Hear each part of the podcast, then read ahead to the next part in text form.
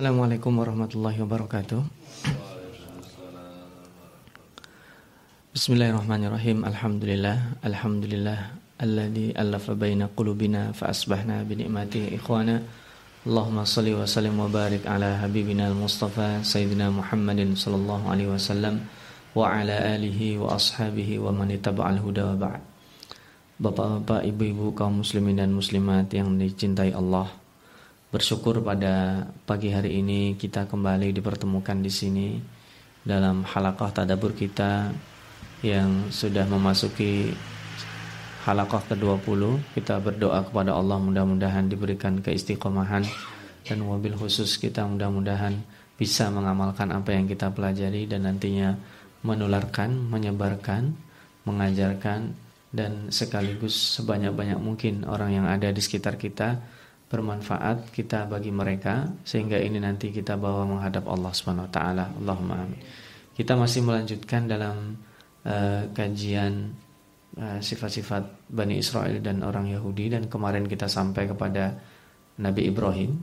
Uh, tujuan diungkapkannya kisah Nabi Ibrahim adalah supaya mereka yang selama ini mengaku-ngaku kami ini loh keturunan uh, Yakub, kami itu begini begini begini mereka merasa ada sandaran. Jadi ada sandaran hukumnya. Allah SWT ingin mematahkan hujah mereka. Ingin uh, mengatakan bahwa yang mereka katakan itu tidak benar. Nanti di sini akan diadu mereka. Nanti di sini kita akan belajar pada kesempatan ayat ini nanti am kuntum syuhada. Apakah kamu waktu Yakub mau meninggal ada di situ kamu? Nanti ditantang mereka oleh Allah Subhanahu wa taala. Insya Allah kita akan menadaburi pada pagi hari ini ayat 127 sampai 134 masih lanjutan uh, pekan kemarin. Uh, sekilas saja pekan lalu kita menadaburi ketidakrelaan orang-orang uh, Yahudi dan orang-orang Nasrani dan persepsi puas serta tidak rela itu berbeda-beda mereka. Karena ada susunan bahasa sudah kita bahas. Kemudian yang kedua orang-orang itu pada hakikatnya adalah orang-orang yang sudah diberikan kitab tetapi mereka tidak uh, tidak mengamalkan. Maka bahasa iman dan kafir itu uh, kemarin di dua-duanya disebut dalam satu ayat dan terakhir uh, cobaan-cobaan dan tangga-tangga menuju kepemimpinan atau ketokohan Nabi Ibrahim. Nabi Ibrahim di sini disebut sebagai imama. Imam itu aspeknya tiga setidaknya yaitu kepemimpinan, dan amam dia selalu di depan menjadi contoh serta ada umumah. Umumah itu adalah keibuan yaitu mengayomi e, merawat e, menumbuhkan dan bukan merusak. Tiga hal itu dipenuhi Nabi Ibrahim dan Nabi pemimpin yang baik itu e, bisa meregenerasi. Sehingga akhirnya berdoa dan mendoakan serta memacu orang-orang yang datang setelahnya untuk menggantikannya sebagai orang yang lebih baik. Itu kira-kira yang kita yang tadaburi pekan lalu dan kita akan menyambung ayat 127. A'udzu billahi minasyaitonir rajim. Bismillahirrahmanirrahim. Wa idh yarfa'u Ibrahimul qawa'ida minal baiti wa Ismail Rabbana taqabbal minna innaka antas samiul alim. A'udzu billahi minasyaitonir rajim. Wa idh yarfa'u Ibrahimul qawa'ida minal baiti wa Ismail Rabbana taqabbal minna innaka antas samiul alim. Ayat ini menunjukkan hal yang sangat luar biasa. Allah Subhanahu wa taala memilih kata al-qawaid. Wa idh yarfa'u ketika Ibrahim mengangkat. Ya, yarfa di sini mengangkat. Membangun tapi mengangkat. Al-qawaid itu adalah al-asas atau fondasi dari Baitillahil Haram. Seolah-olah menandakan bahwa Nabi Ibrahim itu melanjutkan jadi kalau fondasi itu sudah ada, kalau sekarang di Jakarta kita lihat monorel-monorel itu tiang-tiangnya sudah ada, ketika sekarang dibangun itulah disebut dengan yarfa. Jadi melanjutkan, tidak. Nah, pertanyaannya, siapakah yang membuat al-qawaid atau jam'u qaidah? Itu uh, fondasi itu. Dalam sebuah hadis dan hadisnya ini sahih bahwa yang membangun atau membuat fondasi Masjidil Haram itu adalah Nabi Adam alaihissalam. Nah, kita kemarin sudah membahas bahwa yang disebut masjid di zaman dulu itu tidak identik dengan bangunan. Masjid itu adalah tempat sujud. Nah, kemarin eh, kita sudah membahas bahwa wattakhidhu mim maqami Ibrahim musalla. Jadi tidak kita jadikan makam Ibrahim sebagai tempat sholat, tapi di sekitar itu kita jadikan sholat. Atau dalam sebuah athar atau hadis, jadikanlah rumah kalian masjid atau musola. Itu berarti kita juga jangan tidak pernah sholat di rumah, sholat sunnah maksudnya. Sholat wajib kita sunnahkan di muakat, sunnah muakat itu kita berjamaah tetapi jangan pernah kita tidak sholat di rumah supaya rumah kita menjadi masjid. Nah, maka sebanyak mungkin rumah kita itu uh, kita injak, kita jadikan tempat-tempat sholat. Ya, sholat malam kita ya, orang tidak ada kan, kadang di ruang tamu. Nanti kita jadikan di ruang kerja kita, di ruang belajar, di ruang tengah, di kamar anak kita, di kamar kita. Jadi kita putar. Jadi tempat sholat itu ada di mana-mana. Ini yang pertama. Yang kedua, uh, ternyata Nabi Adam itu membuat basisnya, membuat fondasinya. Dan Nabi Ibrahim itu yang mengangkat dan meninggikan. Jadi kalau ditanya Ka'bah, Masjidil Haram, siapa yang membuatnya? Nah, ini pertanyaan inilah yang menjadi ikhtilaf para ulama. Mereka mengatakan yang membuat ya Nabi Ibrahim secara fisik, tapi yang membuat secara fondasi Nabi Adam. Karena di situlah mereka berjamaah, di situlah mereka sholat, di situlah mereka menjadikan sentra Ya, ini karena masjid tertua di dunia ini ya, Masjidil Haram. Ya, lalu yang kedua adalah Masjid Al-Aqsa. Di antara keduanya itu jaraknya dibangun 40 tahun. Dalam sebuah hadis disebutkan demikian. Meskipun ada beberapa mufasil dan tidak sedikit mengatakan bukan Nabi Adam tapi Nabi Ibrahim yang membangun fisiknya Nabi Ibrahim. Dan nantinya Ka'bah yang kita lihat sampai sekarang ini itu sudah mengalami beberapa pemugaran. Nah, karena nanti juga ada banjir, ya kan? Dan di zaman Rasulullah SAW sendiri kisahnya terkenal ya. Kemudian uh, beliau sebelum menjadi nabi itu dibangun Ka'bah dan kemudian terjadi ikhtilaf siapa yang akan meletakkan Hajar Aswad. Saya kira itu Bapak-bapak sudah pernah mendengarnya. Dan Hajar Aswad itu sendiri adalah uh, batu dari surga dalam sebuah riwayat ya, tapi uh, Al-Fakir belum meneliti kesahihannya uh, dibawa oleh Jibril tapi kemudian hilang di telan uh, bumi ketika ada tufan di zaman Nabi Nuh alaihi salam.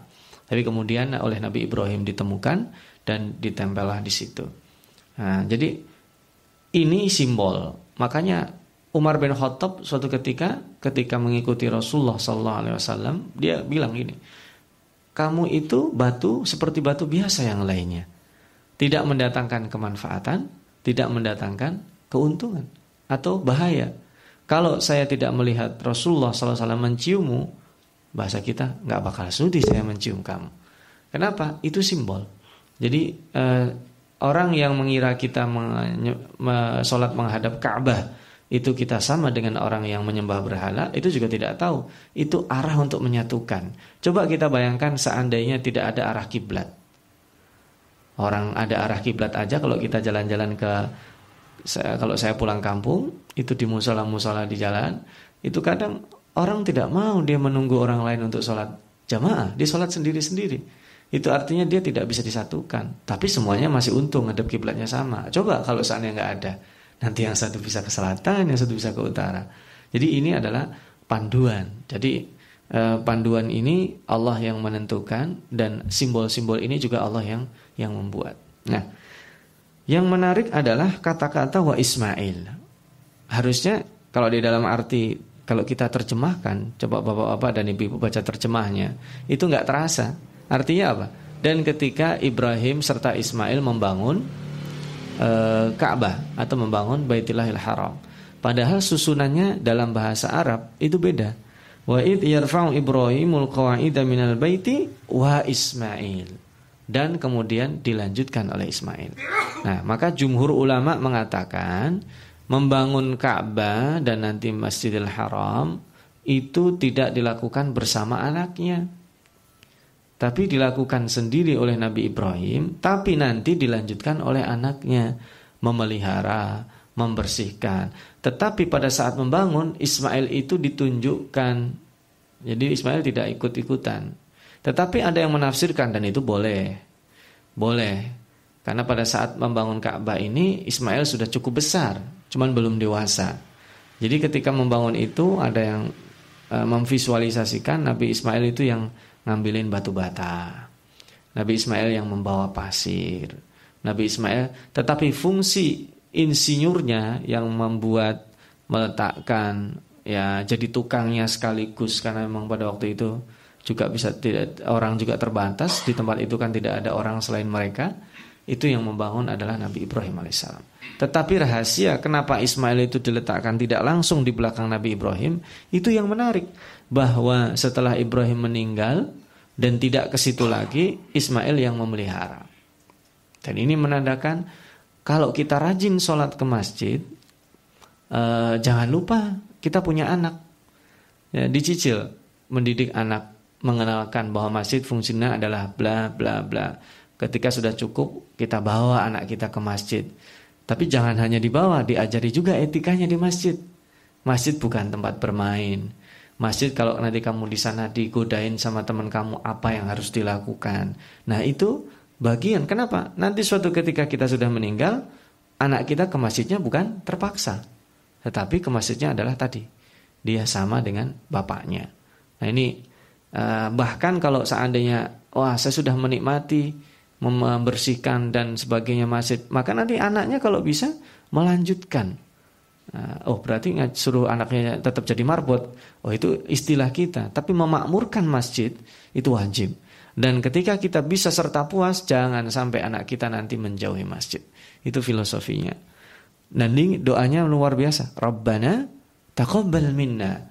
Ya Allah terimalah yang kami lakukan dari membangun, memakmurkan, menghidupkan, membersihkan, memelihara, mengajak orang ke masjid, itu terimalah kami.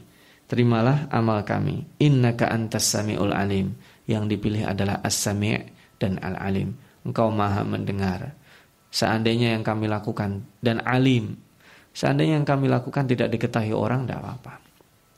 Yang maha mendengar dan mengetahui itu Allah SWT. Ada kalanya orang memakmurkan masjid tapi dia tidak tahu orang lain tidak tahu dan itu tidak penting. Yang terpenting adalah Allah mendengar dan mengetahuinya.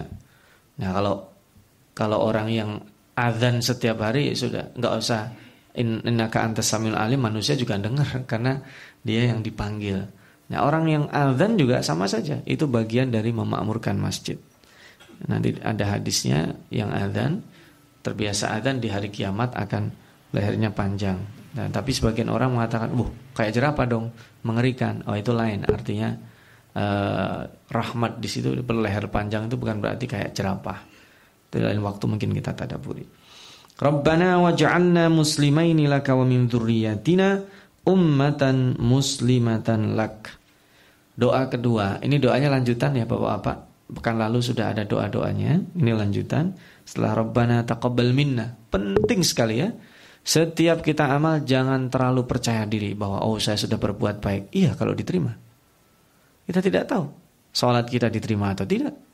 Jadi jadi ibarat kata gini, ini saya bersedekah dengan bapak, tolong diterima. Jadi nggak boleh kita sombong. Ini ambil pak, nah, 100 ribu. Jangan sombong kita nggak boleh. Bisa jadi orang itu tidak mau nerima 100 ribu kita. Makanya Rabbana taqabbal minna itu bentuk kerendahan hati supaya kita nggak sombong. Hatta kepada Allah. Kepada orang pun nggak boleh kita sombong. Mohon maaf, ini ada sedekah dari saya, tolong diterima. Itu juga untuk supaya kita tidak dia tidak merasa kita rendahkan. Karena bentuk bentuk sodako seperti itu kembalinya bukan ke dia tapi ke kita. Sama juga dengan Allah. Rabbana taqabbal minna itu tidak untuk Allah kepentingannya adalah untuk kita. Nah, Doa yang kedua, waj'alna muslimaini laka. Jadikan kami dua orang muslim. Ini pekan ini kita akan membahas setelah berkali-kali kita bahas uh, kafirun, munafikun, zalimun, fasikun dan sebagainya. Pada pekan ini adalah pekan muslim. Ada rahasia di dalam halaman ini, Islam dan muslim diulang berkali-kali. Nanti kita kita akan akan hitung di setelah kita baca semuanya. Jadikan kami dua orang muslim Bukan hanya muslim secara identitas tapi dua orang yang betul-betul menyerahkan dirinya kepadamu. Wa min dzurriyyatina. Ini sama sekali tidak pernah dilupakan Nabi Ibrahim. Nabi Ibrahim itu jangka panjang dia kalau bisa semua keturunannya itu orbitnya sama, orbit ketaatannya sama.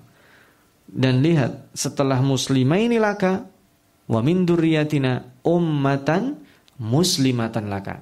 Menjadi ummah, menjadi golongan, menjadi sekelompok, menjadi orang-orang yang tidak ada yang tidak menyembah kepadamu. Wa arina manasikana wa tub alaina dan tunjukkan kami cara beribadah kepadamu. Ah di sini berbeda-beda ya. Wa arina manasikana itu tunjukkan manasik. Itu ada yang bilang haji. Karena Nabi Adam juga haji. Semua nabi-nabi itu haji, cuman caranya beda-beda. Dan wa arina manasikana ada yang mengatakan ini doa. Dan yang dilakukan Nabi Ibrahim diabadikan. Ya kan rangkaian ibadah haji itu kan tidak ada seorang pun yang naik haji kecuali dia napak tilas sejarahnya Nabi Ibrahim. Jadi ini artinya sangat panjang. Tunjukkan kami ini e, cara beribadah, bukan berarti sebelum itu nggak tahu, tapi tunjukkan manasik haji. Kalau kata-kata manasik itu identiknya dengan haji. Ada juga yang mengatakan doa ini sama dengan doa dalam surat Asy-Syu'ara.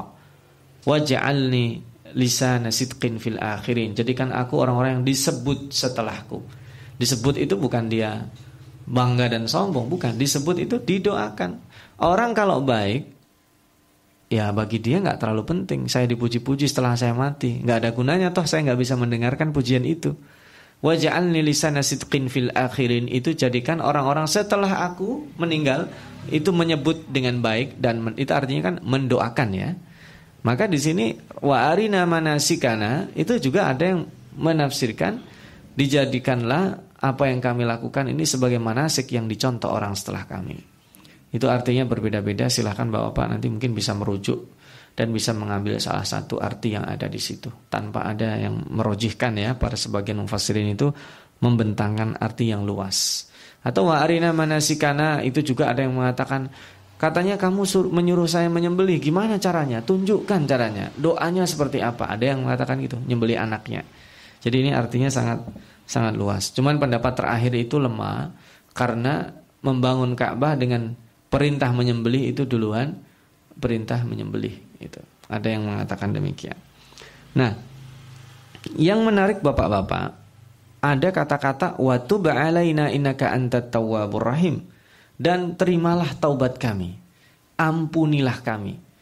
Jadi yang menarik kan biasanya kalau orang melakukan ini kan habis melakukan kejahatan. Kita habis mencuri, habis menyakitin orang tua, kemudian habis uh, tidak baik dengan anak kita. Ya, waktu alaina gampang wajar.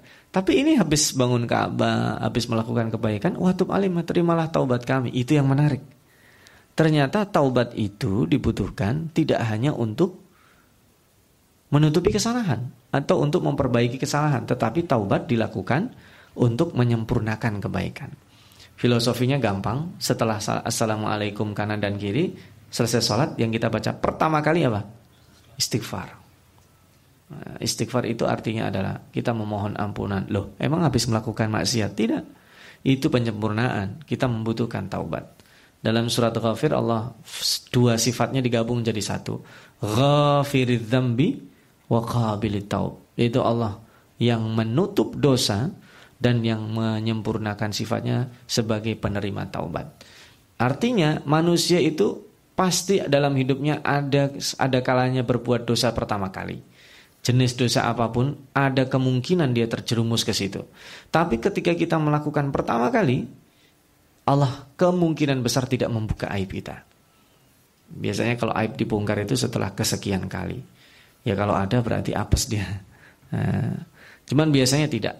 Dan kabilit tau penerima taubat kalau kita ikuti tutup tutupnya Allah terhadap aib kita dengan taubat, itu Allah sangat senang sekali. Dalam hadis Muslim kan diceritakan, Inallah sesungguhnya Allah itu bahagia lafariha bi taubati abdi dengan taubat hambanya dan bahagianya itu melebihi seorang musafir yang membawa onta di tengah padang pasir, ontanya hilang. Dia udah nyari ke mana-mana, onta dengan perbekalannya itu hilang, nggak dapat sampai dia hampir mati di situ. Eh di saat-saat dia hampir mati datang ontanya dengan perbekalan utuh. Lalu dia makan, kemudian dia minum. Setelah itu dia bersyukur kepada Allah, tapi salah ngucapnya. Di hadis itu disebutkan dia bersyukurnya begini. Anta abdi wa ana rabbuk. Jadi engkau hambaku dan aku Tuhanmu. Itu kan salah harusnya kan anta rabbi wa ana abduk. Jadi engkaulah Tuhanku dan aku adalah hambamu. Ini saking dia bahagia salah. Nah, Allah itu lebih bahagia dari orang yang seperti ini ketika seorang hambanya bertaubat kembali kepadanya. Nah, ini maka taubat itu mencempurnakan, bukan menutup atau e, menghapus dosa saja. Yang kedua, doanya menarik. Ini doa jangka panjang semuanya. Jadi penting kita punya doa nafas berpikir panjang. Lihat, ini doanya luar biasa.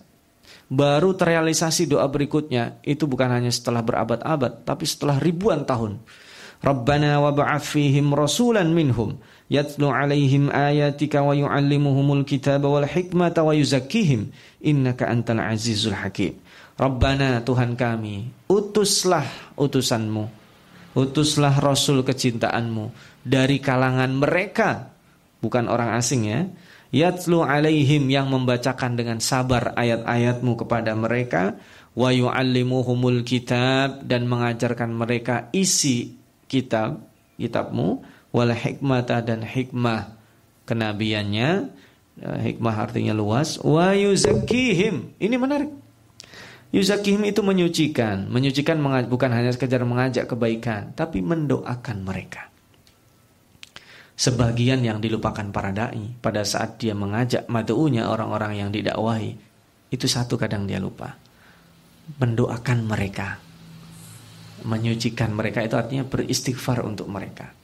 Pernah nggak kita berdoa setelah kita ngajak orang baik? Oh ini orang nggak mau mau saya ajak baik. Pernah nggak kemudian ya Allah ampuni salahnya ya Allah tunjukkan jalannya ya Allah sucikan dia yang ada kan malah jengkel kita. Ini orang bebel banget. Saya sudah ngajak, sudah sabar, udahlah tinggal aja. Itu yang terjadi. Kita kurang sabar. Belajarlah dari Nabi Nuh alaihissalam.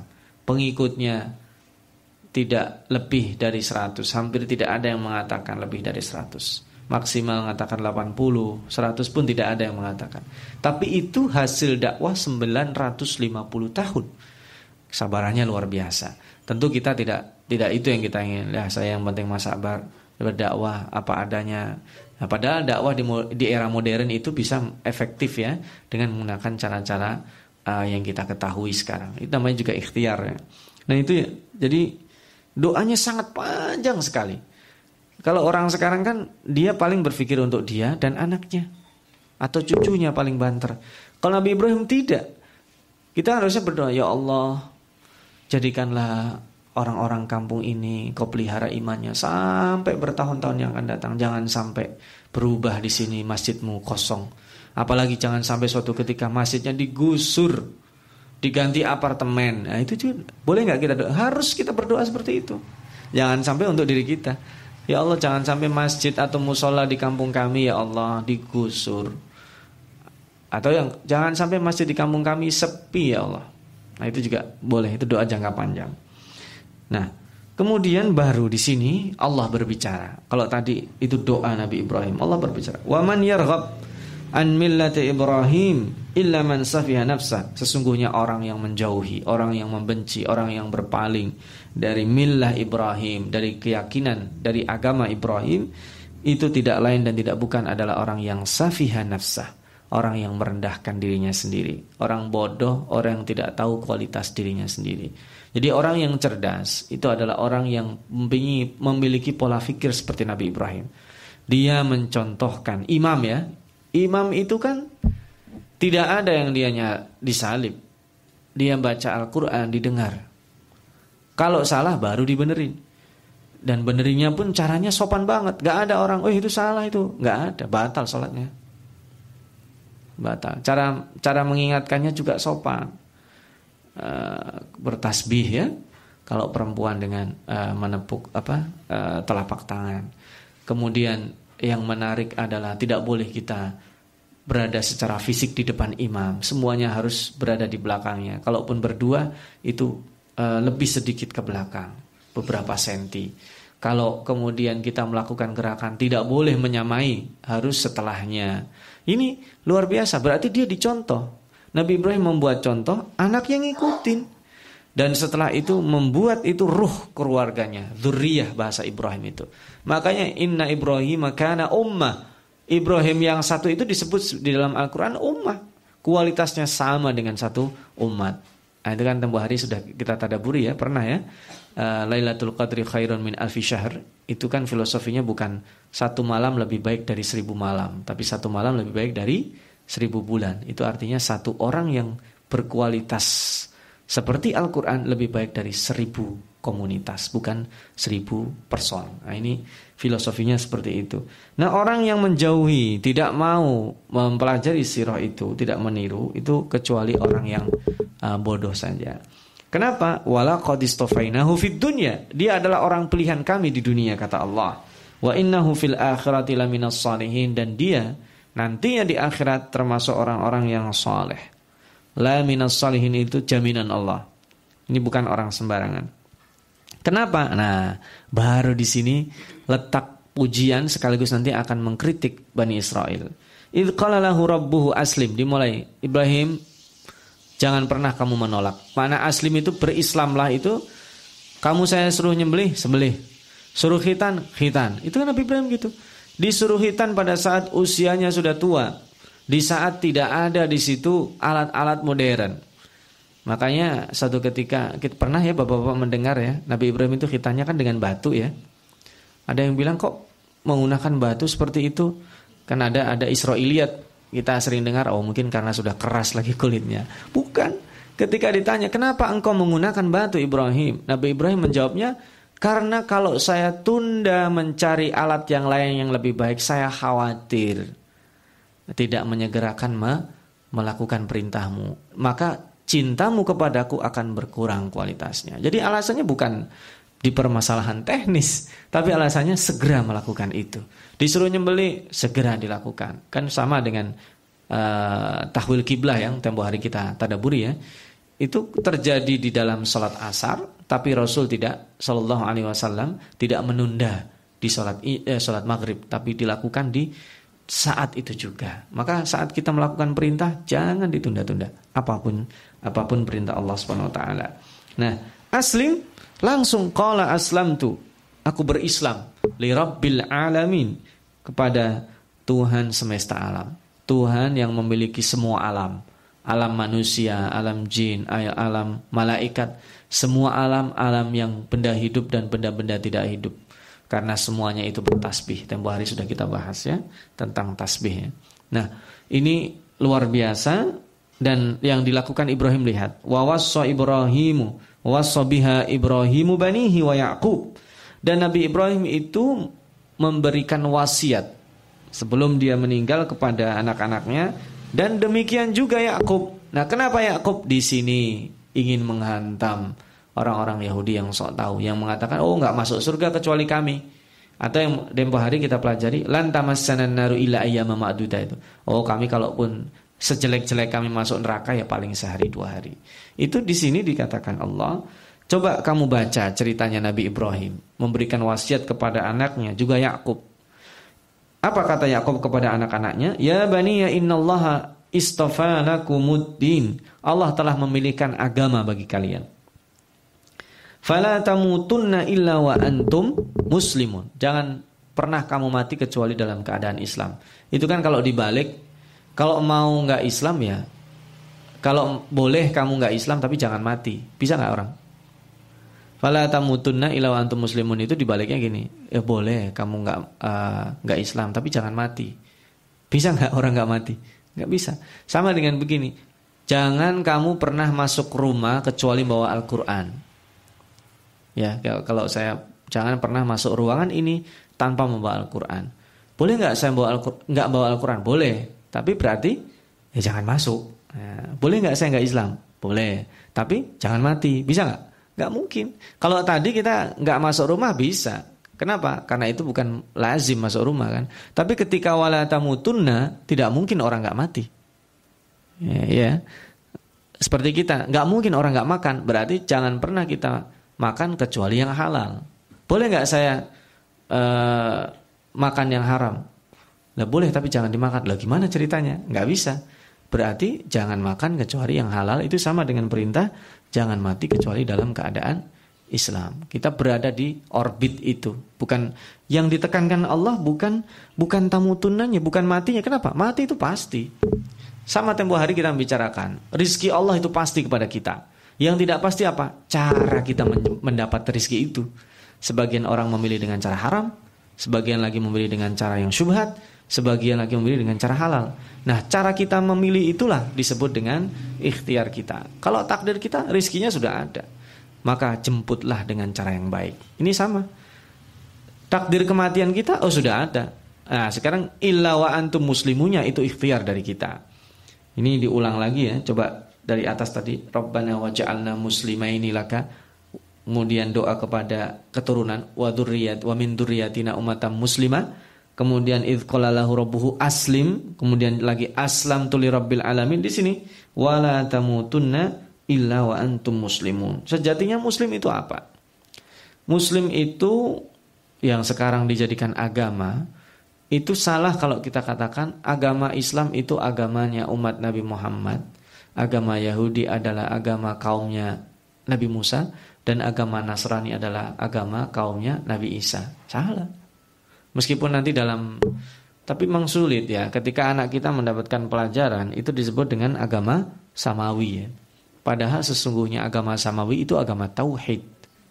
Nah, jadi itu agak sulit kita sekarang mau mengajarkan anak kita di buku-buku pelajaran itu Yahudi disebut sebagai agama. Kemudian Nasrani disebut sebagai agama. Ya sudah, karena mereka sudah terjadi, sudah disorientasi. Kita nggak bisa dan kita bukan berarti mengakui, tapi itu memang ada orang berkeyakinan demikian dan lebih dari itu ada. Tapi kita sering menyebutnya ini agama samawi karena aslinya sama. Betul aslinya sama yaitu Islam. Nah, Islam itu apa? Berserah diri kepada Allah, tidak menolak. Maka Islam itu artinya apa? Menyerahlah. Menyerah itu artinya apa? Ya terserah mau kamu apain. Jadi aslim itu menyerah kamu Ibrahim, labbaik ya Rob. Nah, disuruh apa siap? disuruh ini, disuruh itu siap. Orang haji itu coba. Orang haji itu adalah ibadah fisik. Tidak ada ibadah kata-kata. Seandainya ada orang pergi haji mu'allaf tidak bisa baca apa-apa. Dia di sana tawaf muter aja nggak ngomong, sah. Kemudian lari-lari kecil uh, apa? Sa'i, sah. Habis itu dia wukuf, wukuf di situ bengong aja nggak tahu apa yang dia baca, sah wukufnya. Bermalam di Musdalifah, kemudian dia tawaf ifadah, kemudian lempar jamarot, cukur, sah hajinya. Padahal dia nggak baca satu kata-kata pun. Kenapa? Nggak bisa baca apa-apa. Kenapa? Ibadah haji itu rukun fisik. Bukan seperti sholat. Ada yang dibaca. Nah, sholat nggak baca fatihah, nggak sah sholatnya. Lah saya nggak bisa. Nah, kalau nggak bisa itu pengecualian. Nah, dia akan belajar sholat. Nah, karena dia mu'allaf misalnya. Nah ini beda. Itu bentuk ketundukan. Dipindah ke wukuf. Labbaik ya Rob. Kamu diam di situ, labbaik ya Rabb. Sama ini, aslim. Itu bentuk penyerahan. Totalitas kita menyerah kepada Allah. Itu Islam. Uh, Islam yang sesungguhnya itu. Baru kita larikan ke sana. Islam dalam bentuk agama simbol yang sekarang kita kita peluk gitu ya. Dalam KTP agama Islam. Itu sejatinya Islam ini sama dengan Islamnya Nabi Ibrahim. Nah, kemudian yang menarik ini yang tadi Al Fakir bacakan. Am kuntum syuhada. Dan tadi cerita kemudian Allah memuji sekarang kepada Bani Israel. Bani Israel itu umum ya, semua ya, termasuk orang Nasrani. Nasrani itu juga Bani Israel. Cuman orientasinya berbeda. Kalau tadi mengkultuskan e, meniadakan pengultusan dan membunuhi para nabi itu Yahudi, kalau Nasrani sebaliknya dia terlalu mengkultuskan Isa e, dan sehingga diangkat sebagai anak Tuhan. Am kuntum syuhada, apakah kalian memang lihat ketika Yakub sedang uh, sekarat ya. Hadara Yaqub al-maut itu sedang uh, menunggu kematiannya. Idh qala libanihi yang dia katakan kepada anak-anaknya itu apa? Coba kamu tahu nggak? Nah, ini dikasih tahu sama Allah. Dia mengatakan ma ta'buduna min ba'di. Nanti kalau Bapak sudah mati, kalian nih kalau kita kan pada rukun ya jangan bertengkar itu kita kan biasa kan. Tapi yang pertama kali diwasiatkan oleh Yakub kepada anak-anaknya ini ma ta'buduna min ba'di tidak pernah ditanya kamu nanti kalau bapak nggak ada apa yang disembah langsung qalu na'bud kami Jangan jangan cemas bapakku. Kami insya Allah menyembah ilahaka wa ilaha abaika Ibrahim wa Ismail wa Ishaq ilaha wahida wa nahnu lahu. Nah, di closing di sini. Esensi Islam itu adalah tauhid. Di agama tauhid. Jadi ketika ketika nanti engkau meninggal Bapak, tenang, kami yang kami ini akan menyembah Tuhan yang sama. Tilka ummatun qad khalat laha ma kasabat walakum ma kasabtum wa la tusaluna amma kanu ya'malun. Itulah kisah dari umat terdahulu qad khalat laha ma kasabat mendapatkan balasan dari yang telah dilakukan dan kalian orang-orang Yahudi akan dibalas Allah walakum ma kasabtum itu masih ada kaitannya dengan am kuntum syuhada sama dengan umat Islam kita pernah memiliki masa lalu cerita-cerita umat sebelum kita. Tapi mereka mendapatkan pahala dan balasan di sisi Allah. Kita juga kelak akan mendapatkannya. Walatus aluna amma kanu ya'malun. Dan kita sama sekali tidak tidak bertanggung jawab terhadap apa yang telah mereka lakukan. Itu di luar tanggung jawab kita. Termasuk yang akan datang. Kita tidak bisa bertanggung jawab. Kecuali kita memberikan contoh yang buruk dan diikuti. Itu kita juga akan termasuk nantinya saling mempersalahkan kalau kita tidak beriman. Karena keterbatasan waktu uh, Al-Fakir cukupkan sekian saja. Uh, nanti kita bisa lanjutkan jika bapak-bapak dan ibu-ibu uh, berkenan mau uh, mendiskusikan setelah kita tutup forum secara resmi. Uh, insya Allah kita lanjutkan pada pekan yang akan datang. Ada satu hal yang menarik, kelanjutan dari kisah wasiat keimanan ini ya, sebagaimana Nabi Yusuf Nah, nanti kita diskusikan pekan depan apa yang dimaksud dengan al-asbat, kemudian diulang-ulangnya ayat ini, kemudian termasuk juga yang penting adalah nanti kita membahas sibroh atau uh, celupan kalau kita membuat teh. Itu kenapa yang kita celup teh keluarnya teh. Kita memasukkan susu kenapa itu berubah menjadi susu. Hakikat air itu apa? Kita nggak pernah kan teh celup kemudian tiba-tiba jadi es cendol kan nggak ada itu cerita buat kopi diaduk tiba-tiba jadi susu nggak ada menaruh susu tiba-tiba kita berharap jadi sirup nggak ada itu sesuai dengan yang kita masukkan di gelas itu yang kita minum. Itu nanti masuknya sibghatullah. Jadi sibgah yang terbaik itu apa? Nanti insya Allah kita lanjutkan pekan depan sebagai uh, lanjutan dari Islam. Pekan ini adalah pekan Islam. Kita oh ternyata Islam itu begitu maksudnya. Kita menyerah dan kemudian yang kedua finalnya Islam adalah tauhid. Mengesahkan Allah taala.